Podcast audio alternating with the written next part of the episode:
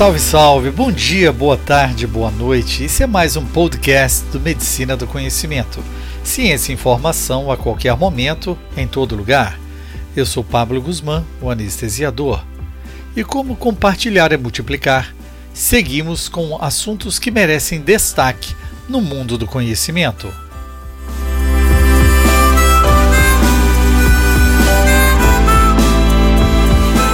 Qual seria o sinal vital mais impactante no diagnóstico e condução de pacientes críticos no pronto-socorro? Muitos colegas poderiam escolher a pressão arterial. E se conseguíssemos algo mais relevante, como o acesso ao volume sistólico, ou seja, quantos ml de fluxo por batimento saindo do coração? Esse sim seria o principal indicador de alterações de perfusão. Com a perda intravascular, o corpo trabalha duro para manter a pressão arterial a todo custo, levando a um aumento da resistência vascular quando se tem uma redução do fluxo, o volume sistólico, para se manter uma pressão arterial inalterada. Assim, a medida do volume sistólico permite que você veja as mudanças antes que a pressão arterial se altere. É como pudéssemos antever as repercussões hemodinâmicas antes mesmo que elas ocorram. Na prática, se nosso paciente perdesse um litro de líquido intravascular, o volume sistólico cairia mais de 50%, enquanto que a resistência vascular periférica poderia aumentar até o dobro para compensar essa perda. O débito cardíaco se manteria estável caso tenhamos um aumento da frequência cardíaca. Mas isso depende das condições clínicas do paciente e do uso farmacológico de medicamentos, como beta-bloqueadores até que haja um colapso hemodinâmico, a pressão arterial se manteria bem próxima ao normal. Isso é algo que conhecemos desde meados da década de 40, e com a tecnologia atual obtemos os valores do volume sistólico não apenas com precisão, mas também 100% de forma não invasiva. Isso nos permite novas visões da fisiologia do nosso paciente em ambientes onde essas informações não eram facilmente acessíveis, como, por exemplo, na sala de emergência do pronto-socorro, muitas vezes na sala operatória ou mesmo no leito de uma unidade de terapia intensiva. Mas podemos focar no local onde a aquisição dos dados se dá de forma mais difícil e conturbada o pronto-socorro porta de entrada dos pacientes graves. É a nossa primeira chance de acertar as coisas para colocá-los no caminho do tratamento mais otimizado o mais rápido possível. Qual seria o caminho? Com dados precisos, fáceis de obter e simples de usar. Ao invés de confiar apenas na pressão arterial média e na avaliação clínica, podemos ter melhores informações sobre a perfusão e a eficácia da fluido-responsividade mais precocemente. Informações melhores e mais precoces podem nos ajudar a chegar a diagnósticos mais rápidos, com maior segurança e terapias mais precisas.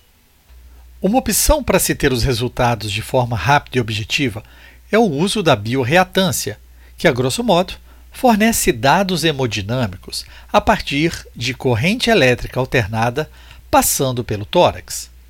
O fluxo sanguíneo pulsátil que passa nas grandes artérias torácicas causa mudanças de fase ou atrasos de tempo entre a voltagem torácica medida e a corrente elétrica alternada aplicada. Uma extensa pesquisa mostrou que essas mudanças de fase estão intimamente relacionadas com o volume sistólico medindo com precisão e continuamente as mudanças de fase, o volume sistólico é determinado.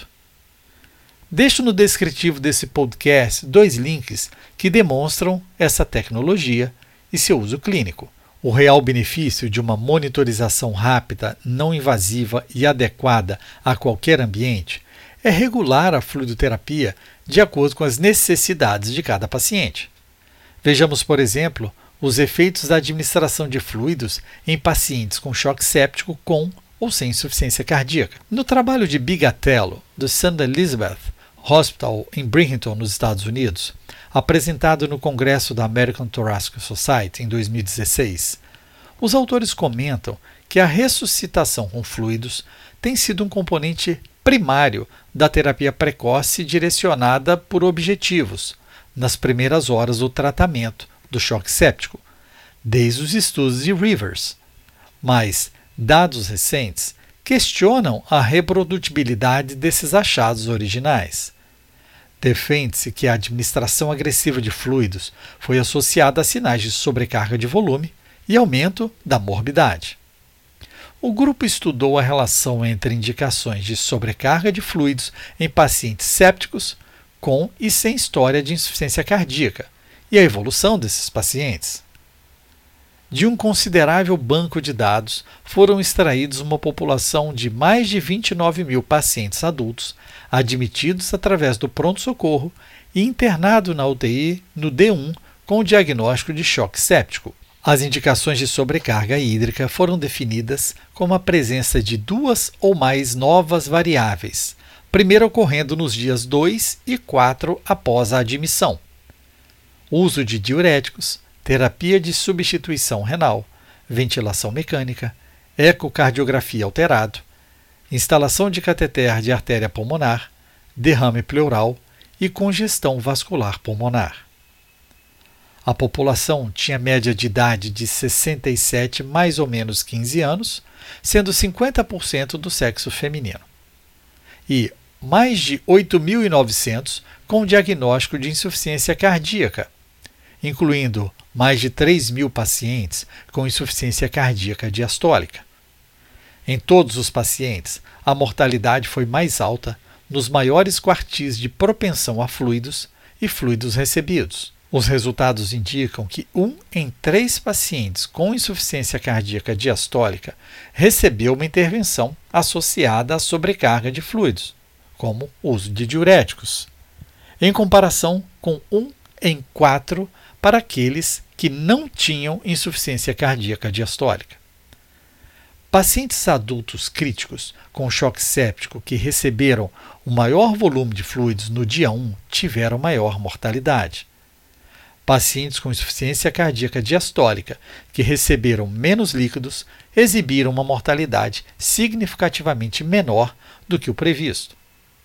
A mortalidade mais baixa foi encontrada em pacientes com insuficiência cardíaca diastólica que exibiram, sim, evidências de sobrecarga hídrica, mas receberam precocemente tratamento agressivo em resposta aos sinais de sobrecarga de fluido. Daí, a rapidez do diagnóstico do excesso de fluidos passou a ser importante para a condução desses pacientes clinicamente mais susceptíveis à sobrecarga hídrica.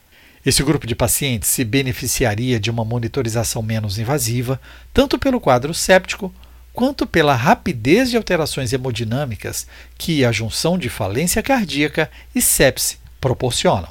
Buscar por monitorização menos invasiva, de rápido manejo e com confiabilidade vai fazer diferença na conduta e morbe mortalidade de nossos pacientes em todos os ambientes hospitalares. Esse podcast tem um apoio científico da Baxter Hospitalar, na interseção entre salvar e prolongar vidas, com seu compromisso de nos ajudar a enfrentar os desafios e aproveitar as oportunidades cada vez maiores nos cuidados do paciente.